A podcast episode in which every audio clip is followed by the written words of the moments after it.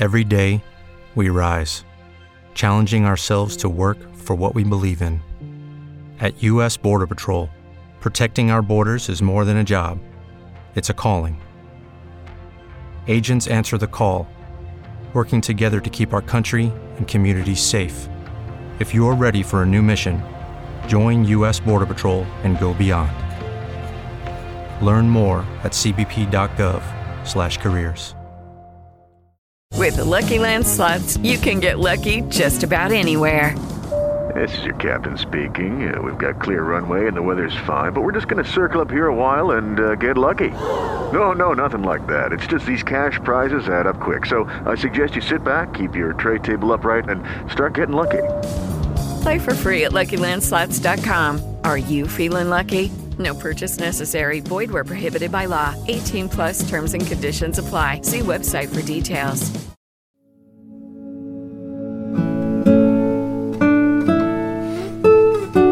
Io sono veramente contento stasera di poter introdurre il secondo incontro dopo quello introduttivo, del, della rubrica diretta dal professor Franzini che è Focus disuguaglianze.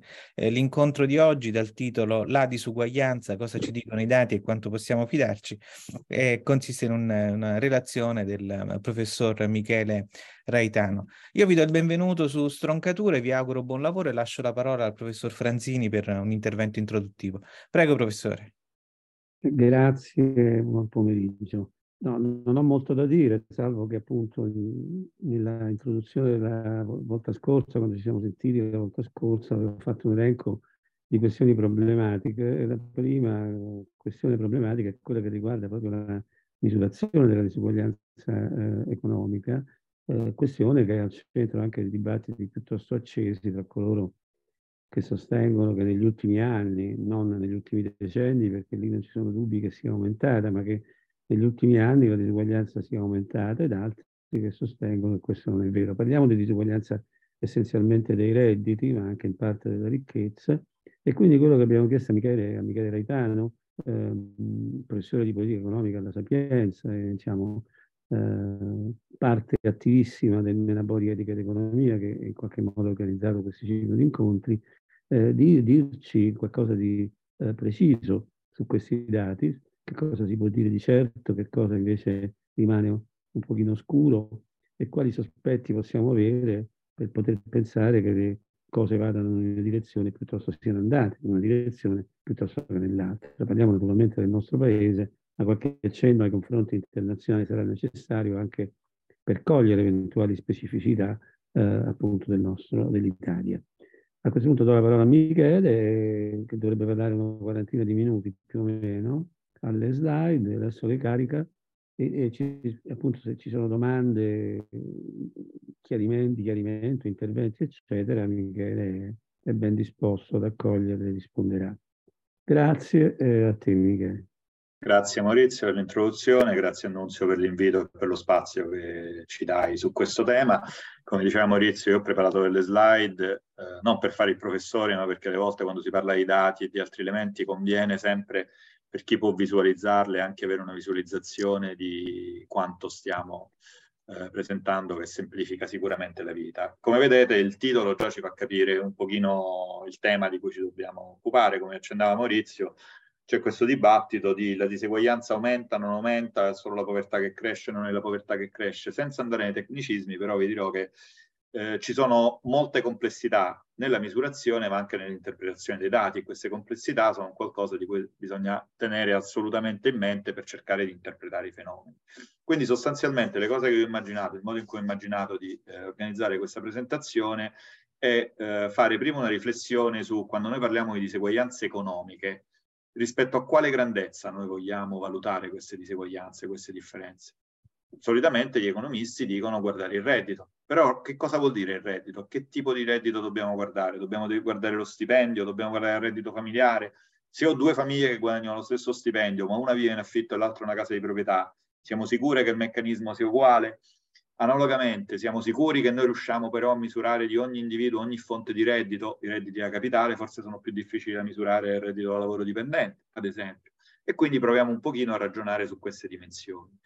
Secondo elemento importante, se noi vogliamo ragionare sui dati della diseguaglianza, come già accennato Maurizio Franzini nella sua introduzione due settimane fa, la diseguaglianza è un qualcosa che è un processo complesso che si scatena, si genera attraverso molti meccanismi. Sicuramente la diseguaglianza la generano i mercati del lavoro sugli individui, ma la generano ad esempio a livello familiare quante sono le persone che lavorano dentro una famiglia. A parità di reddito di un singolo individuo, a parità di retribuzione, può essere povero se con quel reddito, con quella retribuzione bisogna tenere a carico molti altri familiari, può una persona con reddito anche più bassa può non essere povero se all'interno della famiglia ci sono altri eh, percettori di reddito, o ancora il ruolo che svolgono i trasferimenti pubblici diventa molto importante, le pensioni, i sussidi di disoccupazione, ma non solo. E quindi è importante capire dove si forma la diseguaglianza anche per effettuare poi dei giudizi di valore sull'altezza e sulle dinamiche della diseguaglianza, che sono specificamente il focus del, del seminario, del webinar di oggi. Altro elemento molto importante in questa prospettiva è guardiamo i dati, perché io sono economista applicato, cerco sempre di guardare i dati non come luce che mi dicono come cosa devo mostrare, ma per cercare di interpretare, per essere sempre molto chiari su cosa i dati ci dicono e non ci dicono e quali sono i vari caveat che dobbiamo mostrare. Da questo punto di vista vi mostrerò un po' di dati su livelli e tendenze delle diseguaglianze di reddito in Italia differenziando dai redditi da lavoro a tutti i redditi di mercato, eh, vi darò dopo poi queste definizioni nel modo più preciso, ai redditi disponibili, quindi una volta che leviamo le tasse, le imposte e inseriamo i trasferimenti. E da questo punto di vista la cosa che vi propongo soprattutto è questo meccanismo che può a che fare col titolo di questo webinar, su come noi dobbiamo poi effettivamente interpretare queste dinamiche della disuguaglianza che osserviamo eh, osservare ad esempio un indice di Gini dei redditi disponibili, quindi una misura della diseguaglianza dei redditi disponibili che negli ultimi anni è costante, come lo dobbiamo interpretare? Con ottimismo, con pessimismo, oppure come spesso accade in economia, come un fenomeno comunque che va valutato nella sua complessità e va letto e interpretato per quello che ci può effettivamente dire. E quindi arriveremo uh, su, questa, su questi ragionamenti. Eh, alcuni aspetti preliminari prima di ragionare di questi, di questi punti. Il primo elemento che già è stato ricordato nel webinar di Maurizio è quando vi parlo di diseguaglianza di dati, in questo caso io mi riferirò sempre alla diseguaglianza personale, cioè come una determinata grandezza, il reddito, nel 99% delle, delle affermazioni che farò, si distribuisce fra i singoli individui, poi vedremo quale reddito, ma come questo reddito si distribuisce fra i singoli individui indipendentemente dalla fonte del reddito individuale. Quindi io voglio confrontare come Maurizio, Nunzio eh, e Michele stanno rispetto alla, alla dimensione reddito.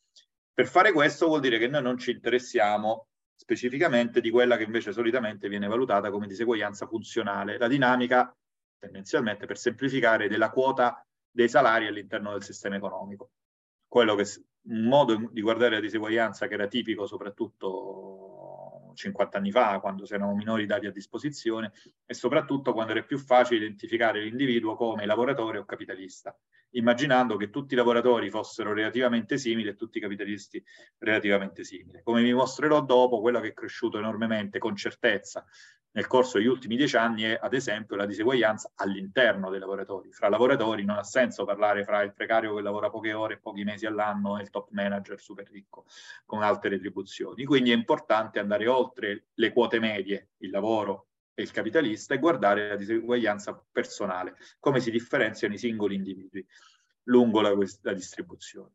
Secondo elemento molto, molto breve, vi parlo sempre di diseguaglianza che ha a che fare con la posizioni di tutti gli individui in una popolazione, quindi ha a che fare con tutto, molti poveri, la classe media per semplificare, eh, i molto ricchi.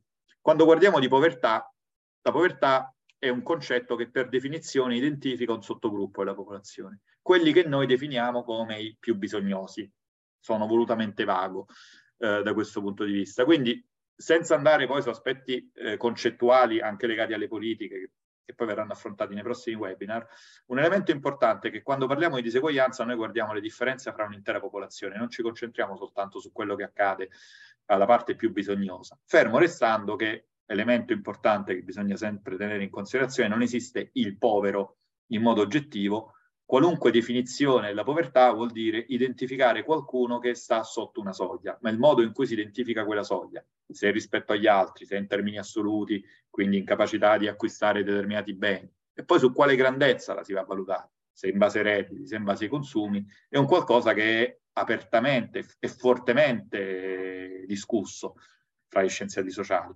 Quindi sgombriamo il campo dall'idea che la povertà sia uno stato oggettivo in molti casi, chiaramente per chi la povertà estrema è uno stato oggettivo, ma negli altri casi bisogna fare attenzione con un concetto che per certi versi richiama una forma di diseguaglianza nella parte bassa della distribuzione.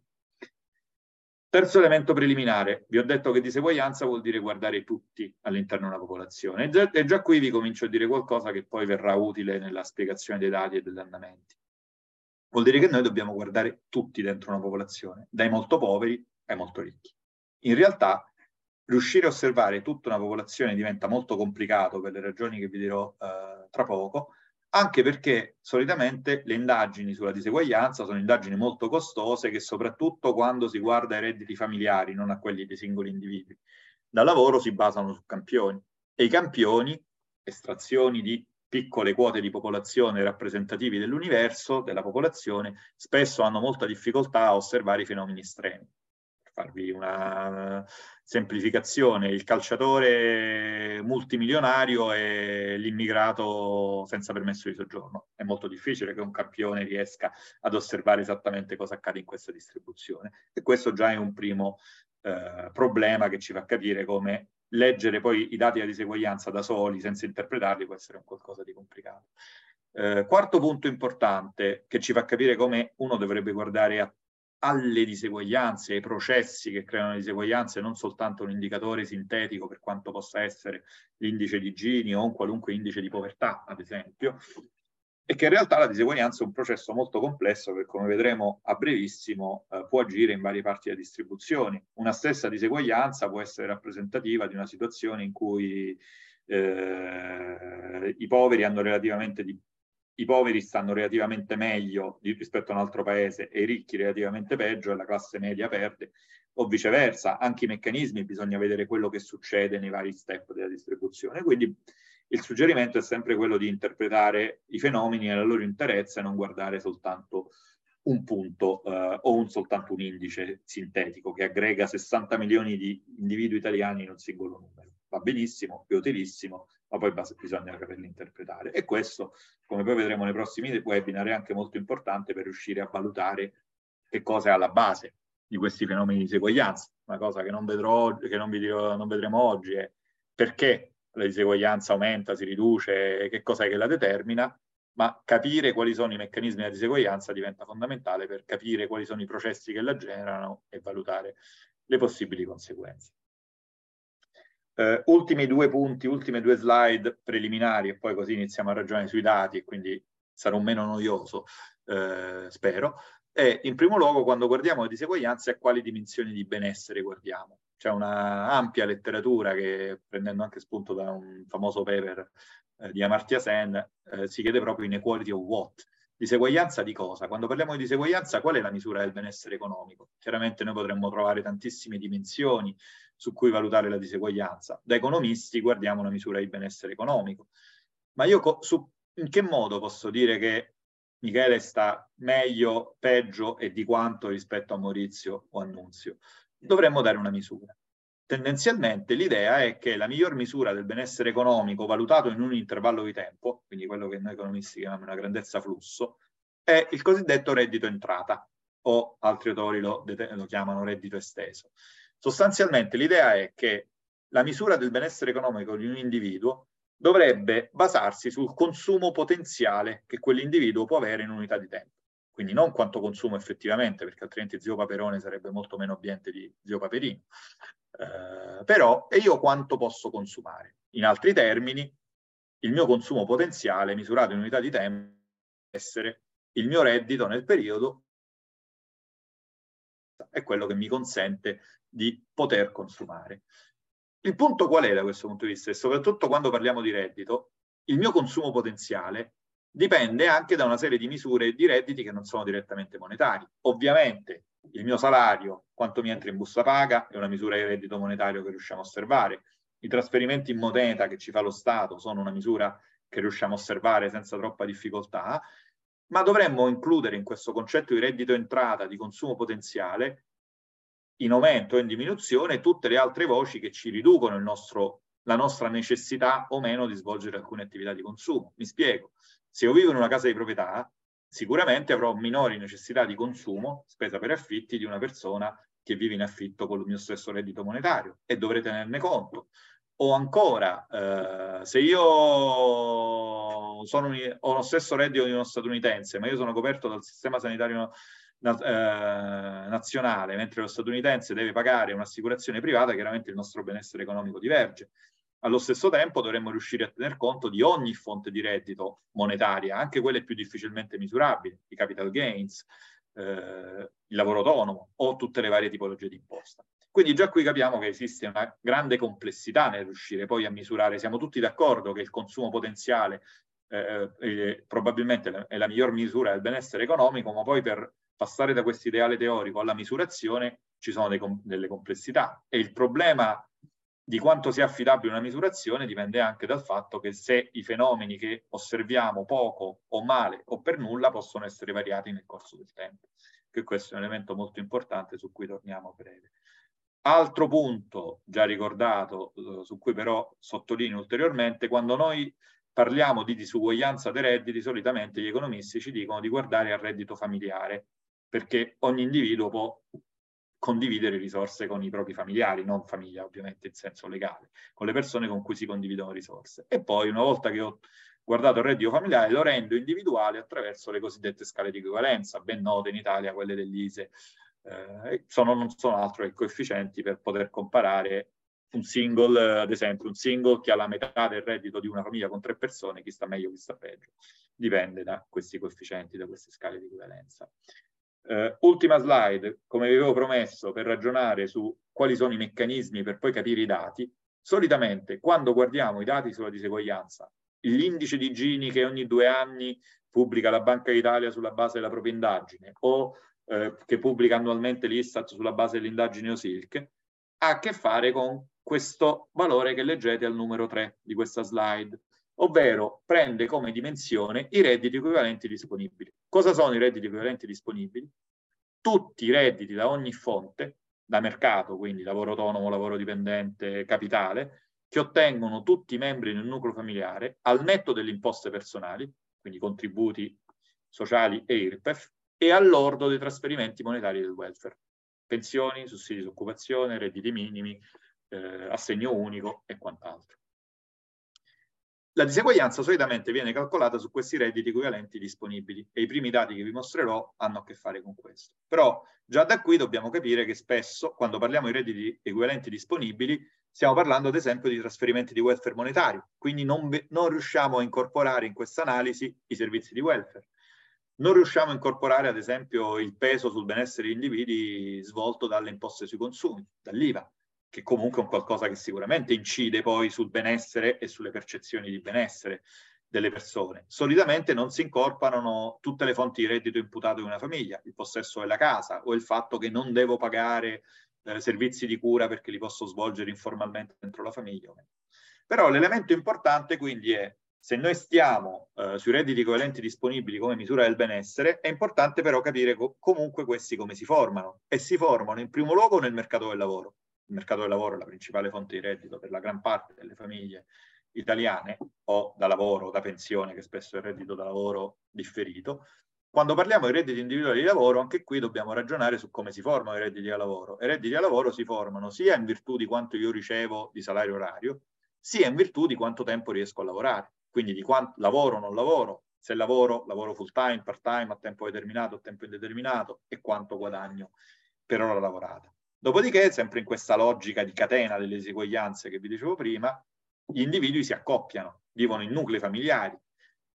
Importante per il benessere economico la composizione dei nuclei familiari, quanti sono i percettori di reddito all'interno della famiglia, ma anche se all'interno della famiglia ci sono redditi da lavoro o non da lavoro, Infine, chiaramente agisce la redistribuzione. Dei redditi di mercato, quindi eh, individuali e familiari si passa ai redditi disponibili pagando le imposte e ricevendo i trasferimenti. Quindi in realtà abbiamo un processo che nasce nel mercato del lavoro, si esplica attraverso i tassi di occupazione e le composizioni familiari e gli altri redditi di mercato e poi termina con i trasferimenti. Il problema è che in questo processo i dati che abbiamo a disposizione non ci consentono di riuscire a misurare bene tutte le fonti di benessere. In primo luogo, come dicevo prima, servizi di welfare sicuramente hanno un ruolo rilevante, altre forme di imposta, stesse imposte patrimoniali non vengono misurate in questo tipo eh, di analisi quando ci sono.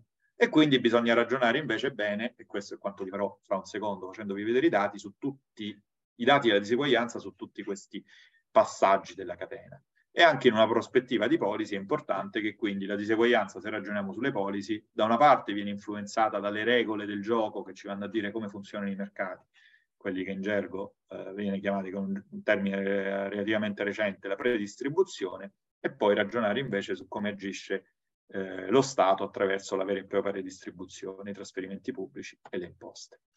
Adesso quindi andiamo a guardare i dati. Come vi ho detto, la teoria economica ci dice che il migliore indicatore del benessere è il reddito entrata. Il reddito entrata solitamente viene approssimato dai redditi disponibili. Quindi tutti i redditi della famiglia, resi equivalenti, quindi si parla di individuo perché il reddito familiare, per semplicità, se la scala di equivalenza fosse basata semplicemente dal numero di componenti della famiglia, si dividerebbe il reddito familiare per il numero di componenti. Poi un po' uh, diverso perché si tiene conto giustamente del fatto che chi vive in famiglie numerose gode di economie di scala che riducono le necessità di consumo. Detto questo, quindi, queste sono le statistiche ufficiali fonte Ocse sull'andamento della diseguaglianza ai redditi disponibili negli ultimi 40 anni, grosso modo, negli ultimi 35 anni. Eh, nei principali paesi Ocse, quindi qua vedete Italia, Germania, Regno Unito, Stati Uniti e due paesi del nord Europa che inserisco sempre nelle slide perché è considerato solitamente il nord Europa la terra a minore diseguaglianza. Sottolineo che questi dati, i dati di comparazione internazionale, non tengono fra le varie voci che si perdono, Sicuramente le più rilevanti di cui non si tiene conto sono eh, il valore dell'abitazione, che può essere calcolato o aggiungendo il valore imputato dell'abitazione, la rendita catastale sostanzialmente, a chi vive in una casa di proprietà o sottraendo l'affitto per chi vive in affitto. E non si tiene conto del, bene, del benessere economico derivante dal fatto del beneficio monetario derivante dall'avere o meno a disposizione servizi di welfare, perché sono di complessità metodologiche, è inutile girarci intorno, è il motivo per cui queste cose non si fanno. Cosa ci mostra questi dati? In tutti i paesi considerati, nei sei paesi, anche nei paesi a bassa diseguaglianza iniziale, Danimarca e Svezia, vediamo che la diseguaglianza, anche se con timing diversi, è cresciuta. La diseguaglianza a livelli molto diversi, eh, era più bassa ed è rimasta più bassa nei paesi del nord Europa, era più alta ed è rimasta più alta in Italia, nel Regno Unito e negli Stati Uniti. La differenza che si osserva in questi dati è nel timing della crescita. Negli Stati Uniti è cresciuta in modo sostanzialmente costante in ognuno dei periodi considerati. Inghilterra poco meno, ha avuto un paio di salti. Ad esempio, eh, in Italia la diseguaglianza, vedendo questi dati, sembra cresciuta essenzialmente intorno al 92-93, quando ci fu la, la, fortissima crisi occupazionale seguita dall'uscita dell'Italia dallo SME, eh, da politiche di bilancio fortemente restrittive e fortemente invasive. Dopodiché sembra che la diseguaglianza non sia cresciuta. Siamo sicuri che non è così? Questi sono i dati di fonte Ocse. Prendiamo la linea blu, eh, che si riferisce a un periodo relativamente più breve per l'Italia, dal 2000 al 2020, dal XXI secolo. Eh, la blu, cioè i dati di fonte Istat, la verde sono i dati di fonte Banca Italia, la cui indagine biennale, salvo un buco nel 2018 perché era, sarebbe stata un'indagine che si doveva condurre durante la pandemia. Questi dati anche mostrano che la diseguaglianza in Italia sostanzialmente è rimasta costante. Quindi, da questi dati, io e Maurizio ci abbiamo scritto recentemente su Etica Economia su questo tema e ci continueremo a scrivere nei prossimi giorni, alcuni commentatori sono partiti alla gran cassa dicendo ah, il solito discorso eh, mal posto sull'aumento delle diseguaglianze, sulle diseguaglianze che sarebbero aumentate, perché non è vero che le diseguaglianze sono aumentate. Sicuramente guardando questi indicatori le diseguaglianze sono rimaste costanti, ma vanno interpretate. Essere aumentate un pochino di più e la linea rossa sopra che ha a che fare con le diseguaglianze di ricchezza, quindi degli stock accumulati, dove c'è una crescita fra il 2016 e il 2020, la ricchezza è in media più diseguale dei redditi, ma comunque anche sulla ricchezza non si osserva una crescita clamorosa da questo punto di vista.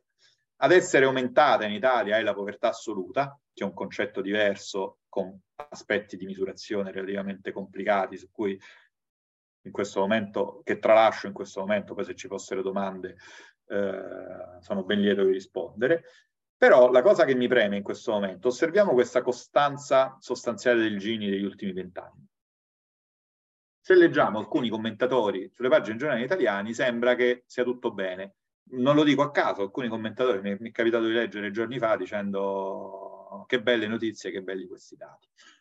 L'altra sensazione sarebbe quella di dire quindi questa percezione della diseguaglianza che cresce, che hanno molti cittadini, che hanno molti policy makers, non solo in Italia, sarebbe errata, sarebbe basata su una qualche forma di distorsione cognitiva. Se è proprio così, guardiamo con attenzione. Primo elemento, ok, noi possiamo anche dire che la, un fenomeno non sta crescendo, ma non possiamo tralasciare il livello del fenomeno. Solitamente la regola del pollice fra economisti è che un indice di Gini, per farvi capire, l'indice di Gini è un indice che, varia, che um, varrebbe 0 se tutti avessero esattamente la stessa quota di reddito, 1 se tutti avessero 0 e una sola persona si prendesse tutto il reddito nazionale. La regola del pollice con la diseguaglianza è particolarmente elevata quando l'indice è superiore a 0,3 e come vedete in Italia l'indice si è sempre mantenuto intorno a 0,32-0,33, quindi relativamente elevato. Soprattutto in comparazione internazionale la diseguaglianza potrebbe non essere cresciuta, ma se noi prendiamo il livello risulta che l'Italia al momento nei paesi dell'Unione Europea 27 ha l'indice di Gini dei redditi disponibili più elevato, salvo due soli casi di esempio che non sono fra i paesi più virtuosi come esempio nell'Unione Europea perché sono la Bulgaria e la Romania. Quindi l'Italia ha un livello molto alto di diseguaglianze, quindi già parlare di un'eventuale costanza su un fenomeno con un livello molto alto è abbastanza preoccupante. Secondo elemento, stiamo parlando di una costanza, e torniamo un attimo a questo dato, dal 2000 in poi, che è stato un periodo in Italia, soprattutto fino al 2009-2010, caratterizzato da una forte crescita occupazionale. Solitamente l'occupazione è considerata un driver positivo in riduzione della diseguaglianza, perché se più persone lavorano vuol dire che qualcuno che guadagnava zero adesso guadagna qualcos'altro. Il fatto che anche guardando questi dati la diseguaglianza non si sia ridotta in periodi che invece sarebbero dovuti essere eh, favorevoli alla riduzione della diseguaglianza vuol dire che ci sono stati comunque dei meccanismi altrettanto forti che hanno compensato l'effetto occupazionale. Però andiamo su aspetti di misurazione che già eh, ricordavo io prima. Primo elemento, eh, basta guardare un solo indice sintetico? Probabilmente no, ma soprattutto perché è importante, come vi dicevo prima, guardare tutta la catena di formazione di diseguaglianze, che è un qualcosa di rilevante. Guardiamo l'indice di Gini aggregato, ma cerchiamo di capire cosa sta creando il mercato del lavoro, cosa creano i mercati, anche dal punto di vista di policy. Seconda cosa, sembra apparentemente un dettaglio tecnico molto importante. Cosa accade nelle code della distribuzione? Il problema qual è? al di là di un problema di livello di diseguaglianza, siamo sicuri che, che, i dati che abbiamo a disposizione non ci stanno facendo perdere di vista o guardare male qualche fenomeno che può essere questo variato nel corso del tempo? Quello che sicuramente è vero, e si sa, mm, le, le indagini campionarie hanno molte difficoltà a osservare e a cogliere quello che succede nelle, negli estremi della distribuzione. faccio un esempio semplicissimo. Se noi avessimo una popolazione in cui tutti avessero zero, una persona avesse tutto il reddito nazionale, il campione al 99,99% dei casi misurerebbe un Gini pari a zero, perché il super ricco non sarebbe campionato. Stessa cosa accade se abbiamo una popolazione di persone relativamente benestanti e dei poveri estremi socialmente esclusi. Il punto qual è? Che questa distorsione nel cogliere quello che succede nelle code della distribuzione si potrebbe essere aggravata nel corso del tempo perché c'è il segnale che alcuni fenomeni stanno diventando sempre più estremi nelle code. Povertà estrema da un lato, super ricchi estremi dall'altro lato. Quindi di fatto il fatto che noi non riusciamo a osservare bene, parlo per slogan, cosa accade nel top 1% o nel bottom 5% della distribuzione, non solo ci modifica il livello dell'indice, che è più basso di quello che riusciamo effettivamente a misurare, ma ci potrebbe dare una dinamica eh, diversa. E adesso vi farò vedere dei dati coerenti con, questo, eh, con questa percezione. Per farvi capire comunque quanto la, la mancata misurazione di quello che succede nella coda alta intanto ci sposta il livello, la diseguaglianza, Banca d'Italia meritoriamente nelle ultime indagini ha ricampionato un po' il campione, ha riapplicato dei, dei meccanismi tecnici che non vi sto a dire, per cogliere meglio quello che succede na, all'indice di Gini rispetto alla coda alta. Questo esercizio tecnico fa sì che l'indice di Gini misurato dalla Banca d'Italia nel 2020 passa da 0,32 a 0,38, che è un aumento enorme, perché parliamo di indici che tendono a muoversi molto poco. Questo calcolo c'è solo per un anno, quindi non sappiamo dire se la distorsione c'è per tutti i periodi, c'è solo per i singoli anni, però già capiamo che noi ci stiamo perdendo di vista qualcosa di rilevante, è come se noi facessimo una fotografia sempre più sfocata eh, agli estremi. Guardiamo il centro ma ci perdiamo gli estremi. Se sono gli estremi a cambiare e ci sono segnali che gli estremi stiano cambiando, forse non possiamo essere certi che non è cambiato nulla. Altro fenomeno, ovviamente i dati campionari anche, e quelli amministrativi ancora di più, soffrono del problema dell'evasione fiscale. Ci sono molti segnali, in primis la crescita dei paradisi fiscali negli anni recenti, che mostrano come le dinamiche dell'evasione fiscale nel corso degli ultimi anni siano diventate sempre più pro-rich. Quindi probabilmente se riuscissimo ad osservare meglio questi fenomeni, la diseguaglianza aumenterebbe e forse anche la dinamica aumenterebbe. Altro elemento importante, soprattutto per le dinamiche di percezione, dobbiamo ragionare rispetto ai redditi disponibili, come ho detto prima, così come comunemente li misuriamo immaginiamo di avere un, uh, sempre per capire rispetto alle percezioni, un paese taglia la sanità, il Gini rimane assolutamente costante, anzi potrebbe diminuire se il paese in quel caso riduce anche le imposte per finanziare la sanità, ma certo le diseguaglianze fra persone crescono, il benessere delle persone si modifica e quindi da questo punto di vista potrebbe essere variato anche il meccanismo di cosa non, eh, non osserviamo. E quindi secondo questa serie di elementi bisogna provare a ragionare guardando, dal mio punto di vista, eh, punto di vista di, di molti, di Joseph di Segoianze, di Maurizio, in primis, bisogna guardare anche ai vari step di creazione della diseguaglianza per capire cosa li sta generando e per capire quanto possiamo essere rassicurati eventualmente da una apparente costanza eh, dell'indice di Gini, anche per capire poi le gare con le percezioni degli individui. Vi faccio vedere solo intuitivamente dei limiti e le misure, eh, poi dopo appunto se abbiamo tempo possiamo discutere. La linea rossa, ad esempio, qui dentro, la linea azzurra, ci, ci mostra semplicemente l'asse verticale sarebbe l'indice di Gini come viene comunemente misurato, all'interno dei redditi qui non si considerano né gli affitti in sottrazione né le rendite catastali in aggiunta. Guardate quanto grande cambierebbe l'indice di Gini se linea rossa leviamo dal reddito degli affittuari quanto pagano per affitto.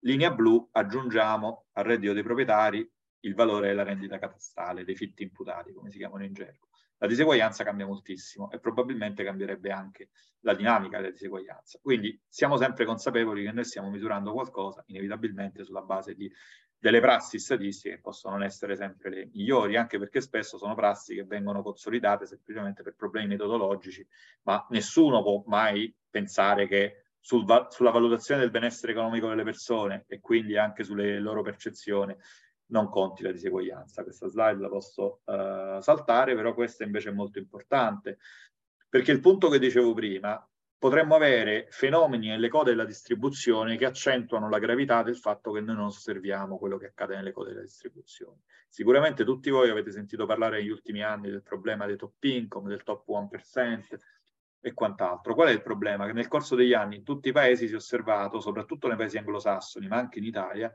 si è osservato una crescita della quota di reddito nazionale che viene presa sempre di più da piccoli, piccoli segmenti della popolazione principalmente il cambiamento principale sono i super manager molto pagati o lavoratori dello show business, spettacolo e quant'altro. La linea azzurra che vedete qui è per l'Italia quanto è il reddito del top 1%. Se vedete passa da poco più del 6%, quindi l'1% prendeva il 6% del reddito dichiarato complessivo negli anni 80 a circa il 10%, questi sono anni del 2010, c'è evidenza di un'ulteriore crescita negli anni successivi. Quindi cosa vuol dire? Che la parte più ricca di popolazione si sta prendendo sempre di più, ma nel dato campionario questa crescita di seguaglianza al top non lo riusciamo ad osservare. Eh, scusami, Quindi... Lucky Land Casino asking people what's the weirdest place you've gotten lucky? Lucky? In line at the deli, I guess? Aha, in my dentist's office. More than once, actually. Do I have to say? Yes, you do. In the car before my kids' PTA meeting. Really? Yes. Excuse me, what's the weirdest place you've gotten lucky? I never win and tell. Well, there you have it. You can get lucky anywhere playing at LuckyLandSlots.com. Play for free right now. Are you feeling lucky? No purchase necessary. Void where prohibited by law. 18 plus. Terms and conditions apply. See website for details. Hello, it is Ryan, and we could all use an extra bright spot in our day, couldn't we? Just to make up for things like sitting in traffic, doing the dishes, counting your steps, you know, all the mundane stuff. That is why I'm such a big fan of Chumba Casino. Chumba Casino has all your favorite social casino style games that you can play for free anytime, anywhere with daily bonuses. That should brighten your day a little. Actually, a lot. So sign up now at chumbacasino.com. That's chumbacasino.com. No purchase necessary. BGW. Void were prohibited by law. See terms and conditions. 18 plus. Devi, no, devi dire la fonte di questi dati, se no sì, sì, certo. Adesso, certo, grazie Maurizio. Per misurare quello che succede al top della distribuzione non si guardano i dati eh, campionari, ma si guarda i dati fiscali perché il dato campionario ha i problemi inevitabili che dicevo prima, che piccolissimi segmenti della popolazione non li si può guardare. Il dato fiscale sicuramente è il limite di essere distorto all'evasione, quindi probabilmente la dinamica di crescita, per quanto detto prima, è ancora più accentuata, ma sicuramente noi ci stiamo perdendo eh, parte della distribuzione. Quindi, come dicevo prima, aggiungere e accompagnare anche ulteriori indicatori. Mostriamo un indice di Gini calcolato in un certo modo, ma guardiamo anche quello che succede al top della distribuzione motivo per cui da Tony Atkinson, dagli studi, primi studi sui top income di Atkinson, Piketty in poi, eh, si è sempre teso a considerare anche indicatori di quanto del reddito complessivo eh, viene attribuito, viene detenuto dai più ricchi, utilizzando non più fonti di dati campionari, ma fonti di dati amministrativi e fiscali che non risentono della distorsione. E per gli Stati Uniti, se vedete che la linea è più alta, il dato è ancora più impressionante perché negli Stati Uniti sostanzialmente la quota del reddito del top 1% è passata nel giro di pochi anni dall'8 al 20%, anche più alta se si aggiungono i capital gains, ma addirittura se non si prende l'1% più ricco, ma per farvi capire l'ordine di grandezza, negli Stati Uniti si prende l'1 per 10.000 più ricco, la loro quota del reddito attualmente è eh, di 3,5 del 3,5%, quindi vuol dire che le persone più ricche contano 350 volte la loro importanza in termini di popolazione, in termini di reddito. Quindi elementi enormi, dinamiche soprattutto, che sono evolute, cambiate moltissimo, che sicuramente eh, i dati, quei dati che vi ho mostrato prima, non riescono a cogliere e quindi ci portano a mettere molti caveat. Ultime eh, grafici che vi voglio far vedere sono quelli sulla catena dei redditi, su queste dinamiche, eh, sui meccanismi che creano la diseguaglianza da varie prospettive. E da questo punto di vista, quindi, sempre guardando dati europei, dati di comparazione internazionale, abbiamo visto che l'indice di redditi disponibili in Italia è sostanzialmente costante, ma se guardiamo i redditi di mercato risultano cresciuti, anche se non fra il 2015 e il 2020, ma la diseguaglianza è redditi di mercato, quindi tutti i redditi familiari resi equivalenti prima della redistribuzione pubblica, la diseguaglianza ha continuato a crescere. Negli ultimi anni, proprio durante la pandemia, si è fermata. Durante la pandemia l'Italia ha fatto misure che comunque sono state fortemente redistributive, perché comunque i vari bonus della cassa integrazione è una misura redistributiva e quindi ha contenuto la crescita nella pandemia. Però vedete che sui redditi di mercato si osserva una dinamica diversa, la diseguaglianza è più alta perché ovviamente prendiamo redditi senza considerare i trasferimenti che solitamente comprimono eh, la distribuzione perché vengono comunque dati a persone che in termini relativi sono meno ricchi di redditi di mercato, ma soprattutto la dinamica è diversa, ha continuato a crescere anche nei primi anni 2000, diversamente dai dati precedenti, quindi facciamo attenzione anche a questa informazione. Allora perché i redditi disponibili sono costanti, la diseguaglianza e quella dei redditi di mercato cresce? Perché forse a quel punto è aumentata la redistribuzione. Sicuramente questo matematicamente e statisticamente è vero, però vi voglio far ragionare su una cosa. Quando parliamo di redistribuzione dobbiamo sempre fare molta attenzione a distinguere le pensioni dagli altri trasferimenti perché le pensioni tendenzialmente non sono altro che, soprattutto in un sistema contributivo come quello che, verso cui siamo andati e andremo sempre di più, le pensioni sono salario differito in gran parte dei casi, tranne alcuni casi di pensioni assistenziali. Quindi qual è il punto? Uh, le pensioni non realizzano una vera e propria redistribuzione fra individui, ma sono una redistribuzione fra fasi di vita degli individui. Quindi dire che il Gini redditi disponibili viene ridotto la redistribuzione, dobbiamo anche vedere che tipo di redistribuzione. E da questo punto di vista, in Italia il ruolo della redistribuzione è svolto quasi esclusivamente dalle pensioni, a differenza di altri paesi. Perché se voi vedete il dato per l'Italia qui dentro, l'indice di Gini, questi sono dati del 2018 se non sbaglio, dall'indagine europea era pari a 0,334. Se leviamo ai redditi familiari tutti i trasferimenti pubblici non pensionistici, redditi minimi, sussidi di disoccupazione, il Gini aumenta, ma aumenta di molto poco, 0,357. L'esplosione del Gini si ha soltanto se leviamo le pensioni. In altri paesi l'aumento, come vedete anche dalle altezze alle barre, è più equilibrato. Quindi cosa vuol dire? È vero che l'indice dei redditi disponibili tenua la diseguaglianza dei redditi di mercato, ma attraverso le pensioni. Quindi bisognerebbe fare, questo io e Maurizio sono anni che ci proponiamo di fare un'indagine ad hoc, eh, bisogna sempre differenziare il ruolo delle pensioni rispetto al ruolo degli altri trasferimenti, anche perché le pensioni non sono altro che il riflesso retrodatato di quello che accadeva nel mercato del lavoro 15-20 anni fa. E quindi in qualche modo ci potrebbero essere invece dei segnali di ulteriore peggioramento futuro da cui tenere in considerazione. Quello che succede ai redditi da lavoro, e vado così velocemente verso la conclusione, quando parliamo di redditi da lavoro, finora abbiamo sempre parlato di redditi familiari, resi equivalenti. Quando parliamo di redditi da lavoro parliamo di redditi individuali, dove solitamente si considera nell'analisi chi ha un lavoro, quindi chi ha un reddito positivo. Questo dato di fonte INPS, Visit INPS, quindi archivi amministrativi dei lavoratori dipendenti privati, è quello che ci mostra plasticamente la dinamica di assoluta costanza dei salari in Italia dagli anni 90 in poi. In termini reali, se vedete, sia il salario medio anno sia quello mediano si è mantenuto assolutamente costante.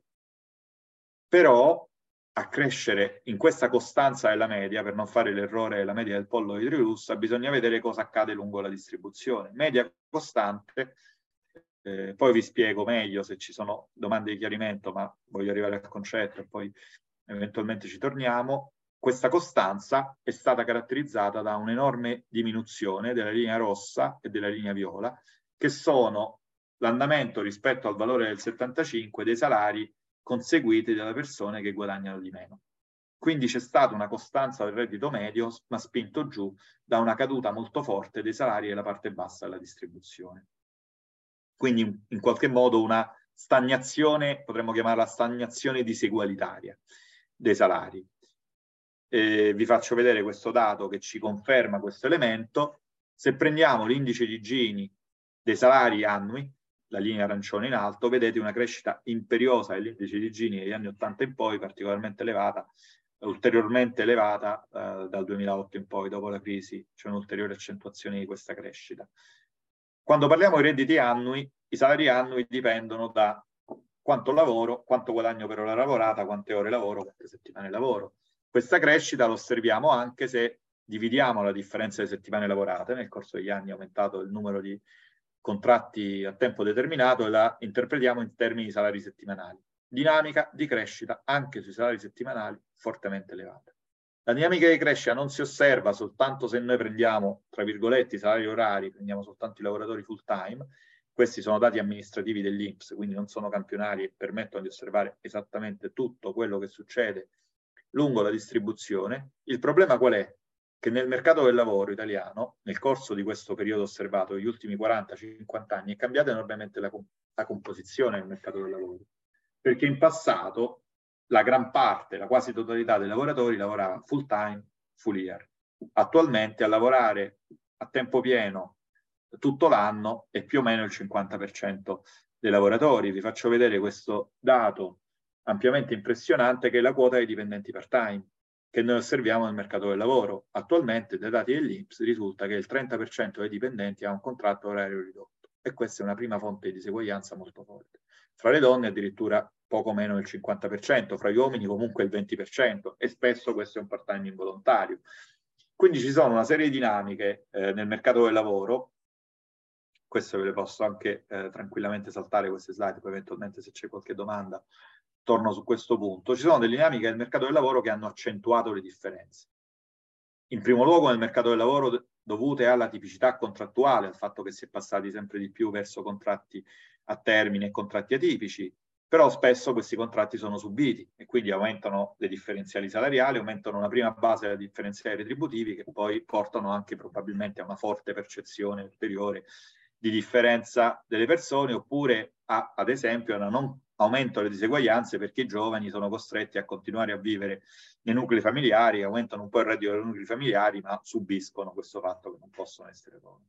Ultima cosa che vi voglio mostrare con i dati, eh, fidandovi di quello che vi dico, perché altrimenti il grafico necessiterebbe di un quarto d'ora per essere spiegato, qualcuno potrebbe dire ok, la diseguaglianza dei salari e poi quella dei redditi di mercato aumenta perché i salari diventano più volatili. Ogni anno io e Maurizio, la differenza dei salari annui fra me e Maurizio si allarga, ma io e Maurizio ogni anno ci scambiamo i nostri redditi. Quindi di fatto in media abbiamo mantenuto le nostre posizioni.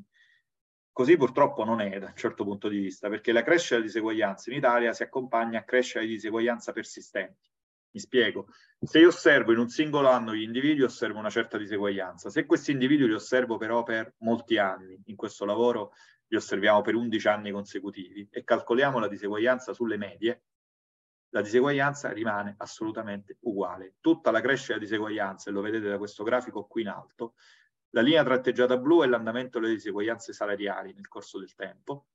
La linea solida blu è quanto le diseguaglianze si mantengono persistenti nel corso del tempo fra gli individui. E come vedete la dinamica è tutta spiegata da diseguaglianze persistenti. Quindi possiamo dire che le diseguaglianze nel mercato del lavoro aumentano e non si compensano nel corso della vita degli individui. Rimangono differenze gravi e persistenti degli individui. E quindi vengo a concludere, ottimismo, pessimismo o complessità? Sicuramente complessità, perché non ci possiamo, tra l'altro spesso chi scrive di, questi, di queste cose non conosce minimamente la tematica, vede semplicemente un indice senza neanche preoccuparsi dell'altezza, dei confronti fra paesi, dei meccanismi che la determinano e arriva a una conclusione. L'eseguaglianza è un fenomeno complesso che va visto da molti punti di vista, non con più indicatori, con più prospettive e i dati vanno interpretati per capire bene cosa può dire un dato e cosa non può dire un dato, sia rispetto al livello, sia rispetto alle dinamiche di diseguaglianza. Eh, altro punto di discussione che sicuramente verrà toccato pure nei prossimi webinar, il legame fra diseguaglianza e povertà. Eh, povertà vuol dire guardare soltanto una piccola parte, ma è importante per capire i meccanismi guardare l'intera distribuzione, così come la policy, visto che stiamo parlando di complessità dei meccanismi, non guardare solo un dato, guardare le tendenze in molti modi e guardare i meccanismi alla base delle tendenze, dobbiamo guardare anche dal punto di vista di policy non, e è senza senso dire il Gini e i redditi disponibili rimane costante senza, senza andarsi a chiedere cosa sta succedendo ai redditi a mercato e perché, cosa sta succedendo ai salari individuali e perché. Altro tema ancora più importante sarebbe andarsi a chiedere poi se due persone sono pagate diversamente, se due famiglie hanno diverse opportunità, quanto di queste differenze sono accettabili e su questo vi invito sicuramente a seguire i prossimi webinar di cui si discuterà. Interrompo la condivisione e mi auspico domande di chiarimenti e quant'altro. Ovviamente se Maurizio e Annunzio vogliono aggiungere qualcosa sono assolutamente benvenuti. Grazie. Grazie. Nel frattempo eh, io passerei la parola al professor Franzini e invito le persone che sono eh, collegate a intervenire, possono farlo o per iscritto, uh, facendo le domande nella chat, oppure alzando la mano, io faccio, quindi do la parola e la possibilità di intervenire con, con l'audio oppure anche col video direttamente. Eh, prego, professore. Allora sì, grazie. Quindi Michele ci ha in qualche modo fatto capire quanto è complicato questo, questo tema e quanti aspetti, diciamo, ancora di conoscenza imperfetta ci sono. E diciamo, per chi si occupa da molto tempo di queste faccende, sentire la grande leggerezza con cui si fanno affermazioni prive di fondamento non è motivo di tranquillità. Cioè, questa è una cosa che ci rende abbastanza inquieti. Il problema è complesso, ma diciamo, rispetto a una questione che dire, forse è quella fondamentale, che eh, si può racchiudere nella domanda ci dobbiamo preoccupare o no delle disuguaglianze. Mi sembra che le ragioni per sentirsi tranquilli siano praticamente inesistenti. Abbiamo una disuguaglianza che di livello è alto, che quasi certamente cresce nelle sue forme peggiori perché cresce a causa di fenomeni che riguardano gli estremi della distribuzione. E come cercherò di dire nel prossimo appuntamento che abbiamo, disuguaglianze con queste caratteristiche che non corrispondono alle misure, alle visioni mitiche della disuguaglianza buona, di quella che premia i meritevoli, di quella che serve per la crescita economica, hanno esattamente l'effetto di far funzionare male eh, l'economia sotto molteplici aspetti. Anzi, vorrei dire che si può tranquillamente dire che la disuguaglianza che c'è in Italia oggi e in molti altri paesi è in qualche modo lo specchio di, una, di problemi che attraverso altri meccanismi la disuguaglianza contribuisce ad aggravare. Cioè l'indebolimento del processo di crescita è strettamente collegato all'aggravarsi delle disuguaglianze perché quello che ha provocato disuguaglianze crescenti nel mercato del lavoro è anche quello che ha indebolito i meccanismi che servono per eh, sostenere la crescita dell'economia. Le protezioni di cui si gode nei mercati sono quelle che da un lato limitano la possibilità di crescere e dall'altro rendono anche più difficile mantenere vicini i redditi delle persone. Queste sono cose su cui rifletteremo nei, nei prossimi nostri appuntamenti, valutandone anche le implicazioni per le politiche più idonee per affrontare questi problemi, che come già accennava Michele non sono soltanto o prevalentemente politiche di tipo redistributivo, sono anche politiche che vanno a toccare il funzionamento dei eh, mercati. Si sta creando a livello internazionale un po' di consenso attorno a questa idea che essendo le disuguaglianze espressione di un cattivo funzionamento dei sistemi, richiedono molto di più che un po' più di tasse, peraltro necessarie in molti casi, e un po' più di trasferimenti, richiedono di rivedere i meccanismi da cui dipende il funzionamento dei mercati e anche il funzionamento interno delle imprese, i sistemi di governance delle imprese, eh, all'interno delle quali si formano redditi straordinariamente elevati. In molte imprese le retribuzioni dei manager, che peraltro vengono decise da loro stessi, raggiungono livelli stratosferici e questo rivela e riflette la debolezza delle altre componenti eh, interne all'impresa, a cominciare dai, dai lavoratori. Ricordo semplicemente, ma lo dirò meglio, che in moltissimi consigli di amministrazione di molte imprese importanti a livello internazionale siedono i rappresentanti dei fondi, cioè gli azionisti. Sono loro, non, noi diamo i soldi ai fondi, i fondi li mettono insieme e vanno, adesso non ricordo esattamente il numero, ma la quota di eh, imprese quotate eh, a Wall Street controllate da una decina, quindicina di rappresentanti dei fondi è enorme, quindi si tratta di un potere straordinario Lucky Land Casino asking people what's the weirdest place you've gotten lucky? Lucky? In line at the deli, I guess? Aha, in my dentist's office. More than once, actually. Do I have to say? Yes, you do. In the car before my kids' PTA meeting. Really? Yes. Excuse me, what's the weirdest place you've gotten lucky? I never win and tell. Well, there you have it. You can get lucky anywhere playing at LuckyLandSlots.com. Play for free right now. Are you feeling lucky? No purchase necessary. Void where prohibited by law. 18 plus. Terms and conditions apply. See website for details. Che non può essere, come dire, trascurato. Però la preoccupazione maggiore che io personalmente ho, di, di cui vi dirò eh, andando avanti, è che siamo di fronte a un sistema che io sono sempre un po' critico rispetto all'espressione neoliberismo, perché io di liberismo ne vedo abbastanza poco, vedo un sacco di potere concentrato e vedo un sacco di eh, commissione tra potere economico e potere politico. E questo si aggrava ovviamente e mette in modo un circolo vizioso di disuguaglianze che non diminuiscono, anzi aumentano, di incidenza sui meccanismi che possono frenare le disuguaglianze che si indebolisce per il potere eh, politico che è condizionato dal potere economico. Quindi è un problema molto serio, è un problema su cui bisogna riflettere con grande attenzione. Quello che noi vogliamo fare con questo ciclo di incontri è di fornire elementi fondati, documentati, come quelli che avete visto oggi, sono, come dire, eh, quantità di dati eh, controllati enormi, eh, elementi per poter inquadrare meglio questo problema che è, eh, diceva Obama, disse Obama una volta nel, nel, nel 2013, credo, che l'inequality era la defining issue dei nostri tempi. Eh, eh sì, è proprio la defining issue dei nostri tempi per tanti motivi, alcuni dei quali sono emersi oggi, altri li vedremo meglio con più attenzione andando avanti. Al di fuori di qualsiasi pre, dire, preconcetto ideologico, guardando i fatti, guardando i dati, interpretandoli, evitando di pensare che il mondo che abbiamo di fronte sia il mondo che ci descrivono i manuali, in cui la disuguaglianza è una roba buona per definizione, perché è soltanto il frutto del merito del diverso capitale umano, delle diverse capacità di vincere gare competitive eque, eccetera, eccetera. Non è così. Quindi eh, l'invito però a rivolgere domande rimane valido. Sì, io volevo fare una domanda. Eh, no, impressionante quello che, che eh, diceva a proposito del, del, fatto che nei consigli di amministrazione siedono i fondi. Eh, come dire, la prospettiva di un capitalismo degli stakeholders da questo punto di vista diventa come, morta alla radice, visto che come, gli shareholders sono già nei, ne, nella governance delle, delle aziende. E, ehm, mi, è, mi, ha colpito molto quel, quel grafico dove si documentava del calo dei salari di chi guadagna meno. Eh, non so se anticipo un tema che, che, sarà tro- toccato nelle, eh, nei, negli incontri successivi, ma quali sono le ragioni?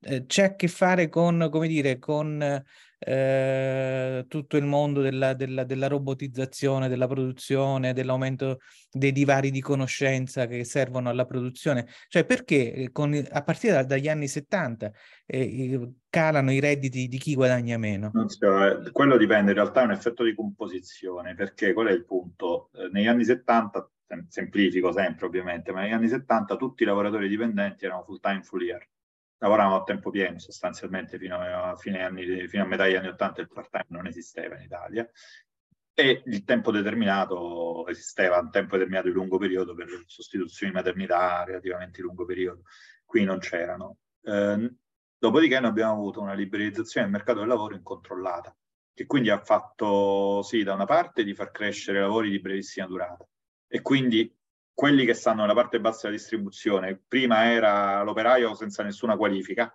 adesso può anche essere persone più qualificate che però semplicemente lavorano part-time involontarie o con poche settimane. Io sono stato nella una commissione, un gruppo di lavoro istituito dal Ministero del Lavoro sui working poor qualche tempo fa, su cui si doveva ragionare anche eventualmente il tema salario minimo. La mia posizione lì è sempre stata molto netta, perché per ragionare devi distinguere tutti gli elementi. Un conto è il problema del salario orario, che giustamente tu ricordavi, di, sono magari lavori eh, più esposti a determinati fenomeni in cui il salario non cresce. Però un enorme problema è proprio di regolazione del lavoro con questa crescita abnorme del part-time involontario. Tutti i settori in cui l'occupazione è cresciuta in Italia, logistica e grande distribuzione, sono settori che si basano sul part-time. Adesso il part-time può andare bene se consente volontariamente a un secondo percettore di reddito della famiglia di lavorare qualche ora per portare altri soldi. Ma nel momento in cui diventano due part-time l'unica fonte di reddito della famiglia, c'hai il danno di lavorare in due e quindi della gravosità del lavoro per due persone, portandoti dentro un reddito, bassi, un reddito molto basso. Quindi il problema di mercato del lavoro ovviamente dipende anche da bassissimi salari, soprattutto in determinati settori. Ehm, nei settori dei servizi, in alcuni settori dei servizi, e qua stiamo parlando di dati amministrativi dell'Inps, quindi non stiamo prendendo poi tutto ciò che non passa al lavoro dipendente, quindi è come se fosse una sottostima dei, dei danni eh, principale. E poi dipende da questa crescita abnorme. Il problema come si riesce a ridurre il part-time involontario? Non si riduce se non cercando di rafforzare la posizione relativa dei lavoratori rispetto alle imprese. Se quella è l'unica alternativa a disposizione, qualunque lavoratore accetta il part-time rispetto allo zero, ma se ci, se ci si muovesse verso un sistema produttivo, produttivo nel vero senso della parola e verso una posi- posizione di forza maggiore dei lavoratori e dei loro rappresentanti rispetto alle imprese, forse meccanismi che vediamo tutti i giorni anche nella grande distribuzione, ad esempio, si verificherebbero di meno. Però il punto importante, quindi concludendo sul punto che dicevi tu, nel corso del tempo quello che è cambiato è la composizione, la parte più bassa della distribuzione. Perché Guarda, mi viene in mente ehm, un passaggio del libro La coscienza di un libera di Paul Krugman, quando lui dice, eh, dopo, eh, sulle cause della disuguaglianza, dopo aver isolato il commercio internazionale, dopo aver isolato il, l'effetto della tecnologia, lui afferma che la grande fonte della disuguaglianza sono state le modifiche della normativa del lavoro. E quindi è, è, è di fatto quello, il, il, punto che stavi sottolineando tu. Allora, ci sono due ro- domande. Una prima penso che sia un chiarimento, guardatele anche voi, non so se le vedete in domande e risposte. La prima professoressa Gasbarrone che scrive, quindi non erano salari orari ma pro capite. E poi la professoressa Carabelli che scrive come spiegate il fatto che è stata la sinistra o il centro-sinistra in Italia da Treo a Renzi a spingere verso la precarizzazione? Allora dico io prima due cose, poi lascio la parola a Maurizio. Eh, non so salari orari, ma sono, quelli sono prima di tutto retribuzioni annuali complessive degli individui. Eh, quindi dentro la retribuzione annuale c'è chi lavora molto poco, appunto pro capite da questo punto di vista, chi lavora molto poco e chi lavora tutto l'anno. Quindi è la retribuzione annua, che però in un'ottica di diseguaglianze a noi interessa la retribuzione annua, quanto il mercato del lavoro concede all'individuo per vivere da questo punto di vista, in un grafico che ho salvato per ragioni di tempo, c'era la quota I, quelli che io chiamo working poor da lavoro, lavoratori con retribuzione sotto il 60% alla mediana. L'idea, se vivessero da soli, quanti di questi riuscirebbero a vivere so sopra la soglia di povertà, che è un altro dato che cresce a memoria da tipo dal 26-27% al 33%. Quindi quota di lavoratori che nell'anno dipendenti guadagna meno di 12.000 euro in termini reali. Eh, e quindi se noi guardiamo a cosa il mercato del lavoro paga gli individui per consentirgli di, vita, di vivere, dobbiamo guardare a queste dimensioni. Il solo salario orario è molto importante, ma eh, non è sufficiente a spiegare. Il punto di Anna Carabelli, lì c'era un po' l'idea che svincolando, effettivamente l'Italia aveva un problema di bassa occupazione. L'idea era cresce l'occupazione, questa occupazione avrà un periodo di precarietà soltanto da stepping stone, di trampolino, di breve durata, vi ricordate tutta la retorica sullo stepping stone. In questo modo tu entri nel mercato del lavoro e dopo poi tutti i giovani si fanno due o tre anni di precariato e poi si stabilizzano. Perché ho concluso le mie figure proprio con quel grafico complicato sulla persistenza, che ci mostra come invece essere cresciute sono diseguaglianze persistenti degli individui. Qui non è vero che c'è tanta mobilità eh, nel corso della vita degli individui e lì poi c'è il problema che evidentemente, la, vi ricordate all'inizio ho detto, guardate, la diseguaglianza sarebbe dovuta diminuire in quegli anni perché comunque abbiamo avuto una crescita occupazionale.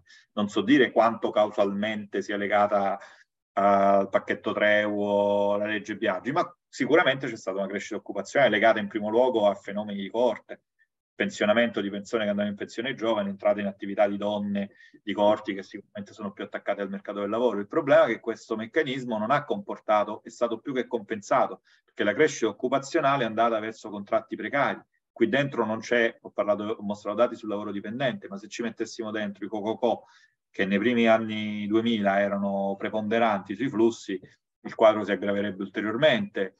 E aggiungo la crescita occupazionale, poi in molti casi non è andata a vantaggio delle famiglie meno bisognose. Al sud i poveri continuano ad avere un unico percettore di reddito e quindi questo è un altro elemento che aggrava la composizione familiare, che aggrava le diseguaglianze. Quindi, come dicevo, una costanza del Gini, se anche noi credessimo con certezza a questa costanza del Gini, dovrebbe essere vista in tutti i meccanismi retrostanti. Maurizio? Uh... Sì, eh, allora rispondendo alla domanda di Anna Carabelli, che saluto, non vedo da qualche anno, quindi mi fa piacere rispondere in maniera particolare. Allora, ehm, le, le, la risposta alla domanda di Anna può essere articolata in vari modi. Una, innanzitutto ricordatevi il contesto in cui nasce, anche un contesto in cui a livello internazionale eh, auspice in particolare il Fondo Monetario, che poi ha fatto mia colpa, quel tipo di politiche veniva considerato eh, indispensabile, non tanto per la disuguaglianza, cioè alla disuguaglianza non ci pensavano, pensavano all'occupazione e alla crescita ritenevano che quelle fossero le misure da prendere per ottenere quei, quei risultati. È interessante che il Fondo Monetario un paio di anni fa ha in qualche modo smentito eh, se stesso eh, osservando che non hanno funzionato per niente. L'altra eh, eh cosa, diciamo, eh, rilevante è che, eh, o per meglio dire, questo mi dà lo spunto per porre una domanda di questo tipo. Queste sono idee che nascono sbagliate o sono idee che servono degli interessi, questo è un vecchio tema anche keynesiano, che eh, in qualche modo si obbliga a una riflessione. La battaglia delle idee va fatta assolutamente, cioè queste sono cose che sono sbagliate, non hanno senso, hanno dato effetti contrari a quelli che venivano eh, propagandati e quindi vanno contrastate per quello che sono. Guardate che l'Italia, se guardate i dati italiani all'inizio degli anni 90, 92 comincia a peggiorare drammaticamente, Michele l'ha fatto vedere, la disuguaglianza dei redditi in Italia, conseguenza anche eh, negli anni immediatamente successivi di quello che accadeva nel mercato del lavoro. La produttività comincia a declinare, cioè se guardate l'andamento della produttività dalla metà degli anni 90, vedete che la produttività eh, declina. Gli investimenti eh, tendono a cadere, cioè c'è un nesso abbastanza stretto tra quel fenomeno di eh, precarizzazione del lavoro e crescente disuguaglianza e l'indebolimento. Allora, se diciamo, uno eh, era convinto di, di un effetto eh, positivo, dopo qualche anno forse fa eh, una marcia indietro eh, implica che uno sia titolato a pensare che quello spostamento di eh, disuguaglianza non fosse irrilevante per le prese di posizioni a favore di quelle politiche, il che chiama a una responsabilità maggiore la classe politica, non una, a una responsabilità minore. È indispensabile che la classe politica si liberi di idee sbagliate quando le, le coltiva e che sia molto attenta a verificare a, a, pro, a qual è il pro e per chi eh, dell'attuazione di quelle politiche. Quindi noi sono due decenni abbondanti e anche più che viviamo all'interno di convinzioni che non trovano alcun riscontro nella realtà. Ci viene detto ancora adesso che la soluzione del problema della povertà, ne parleremo, sta nella crescita, o per meglio dire che l'unico problema è quello della povertà, però siccome poi non si deve contrastare con la disuguaglianza, l'unico modo è che si contrasti con la crescita, perché non vedo come altro si possa fare, perché se non riduci la disuguaglianza eh, devi aspettare soltanto che aumentino i redditi e che gli arrivi una piccola quota ai poveri, in particolare ai working poor per poter superare la soglia dovunque l'hai messa della eh, povertà. E questo è un, un, un, come dire, un, un argomento che viene ripetuto costantemente. Il problema è la povertà, il problema non è la disuguaglianza e quindi quando tu chiedi, come è capitato, scusate, ma come fate a, a ridurre la povertà se non ricevete la disuguaglianza, è un po' di crescita e deve essere poca. E tenete presente che questa crescita, se il mercato del lavoro è fatto in quel modo, si distribuisce in un modo tale da creare altri working poor e non da eh, ridurli. Tutti i dati che abbiamo su chi si è appropriato dell'aumento di PIL, di reddito degli ultimi dieci anni, ci dicono che una quota spropositata è andata alla parte più alta. Quel, anche quel grafico che faceva vedere Michele sui percentili eh, di reddito e quindi eh, quelli più bassi, che eh, i redditi bassi sono cresciuti di meno, vanno esattamente in questa direzione. Quindi diciamo dal nostro punto di vista la questione è da un lato di presentare elementi per smontare delle idee di chi ne è vittima che sono sbagliate e dall'altro di mettere in guardia con un uso strumentale di teorie che non trovano riscontro nella realtà e che sono dannosissime per il funzionamento non soltanto dell'economia ma anche della democrazia. Se posso aggiungere, c'è un passaggio della biografia di Blair dove lui dice guardate che io dal punto di vista economico la mia testa pensa a destra, eh, lo dice chiaramente il libro My Life se non ricordo male. E a proposito della sinistra, lo dico con una battuta perché come dire, si è passati da un dogmatismo all'altro. Eh, Soros lo definiva fondamentalismo di mercato, cioè l'idea che eh, le forze del mercato avrebbero risolto n- non solo il problema dello sviluppo sociale, ma anche dello sviluppo economico, ma anche quello del, delle, dell'equità sociale. Non bisognava intervenire, c'era anche in quel caso una vecchia talpa che avrebbe lavorato per bene, in, in un altro senso, però non nel vecchio senso quindi da un dogmatismo all'altro in questo senso. Esatto. No, comunque aggiungo e concludo che eh, diciamo, nella cultura socialdemocratica il problema delle disuguaglianze era largamente il problema della redistribuzione, un problema di tipo redistributivo. Qui siamo di fronte a un'altra sfida, cioè il problema del funzionamento dei mercati, il potere di mercato, la frammentazione del lavoro, l'indebolimento del lavoro, le imprese all'interno delle quali succedono. Quindi anche per la cultura di sinistra in qualche modo è una sfida, quella buona, la cultura di sinistra buona, si tratta di pensare in maniera diversa a un problema a cui si è stati abituati a pensare in un modo che non è più adeguato ai tempi che abbiamo di fronte, non è più integralmente adeguato ai problemi che abbiamo di fronte. Comunque volevo dire che se ci sono delle richieste, chiarimenti, se qualcuno è interessato, può anche scrivere a Michele o a me e noi risponderemo per quello che possiamo e dare indicazioni eventualmente utili per approfondimenti. Sì, oppure poi, come dire, rispondere anche nelle, nei prossimi incontri, visto che non so se vuole, ah, certo. vuole, già segnalare il prossimo incontro, in modo che diamo appuntamento alle persone che ci stanno seguendo a quando ci sarà. Il 22 febbraio, mi sembra, il 22 febbraio, sì, ehm, alle ore 16. 16, sempre alle 16 abbiamo messo. Alle 16. Eh, e parlerò, eh, ci sarò io e parlerò più o meno delle cose di cui ho appena detto, partendo da un punto diciamo così, eh, sottovalutato per quello che le disuguaglianze non si pesano soltanto, ma si valutano in relazione ai meccanismi che le generano e a una serie di altre conseguenze che hanno. Quindi eh, entrare nei meccanismi che Michele ha accennato in maniera un po' più approfondita e trarre delle conclusioni che vanno un po' nella direzione che ho anticipato anche poco fa. Bene, io vi ringrazio tanto, ci diamo appuntamento al 22 febbraio. Eh, okay. Ringrazio anche grazie. il professor Raitano e quando grazie vuole. Grazie a voi, grazie agli ascoltatori. Stroncature anche casa sua. Eh. Buona serata e grazie. grazie, grazie, arrivederci.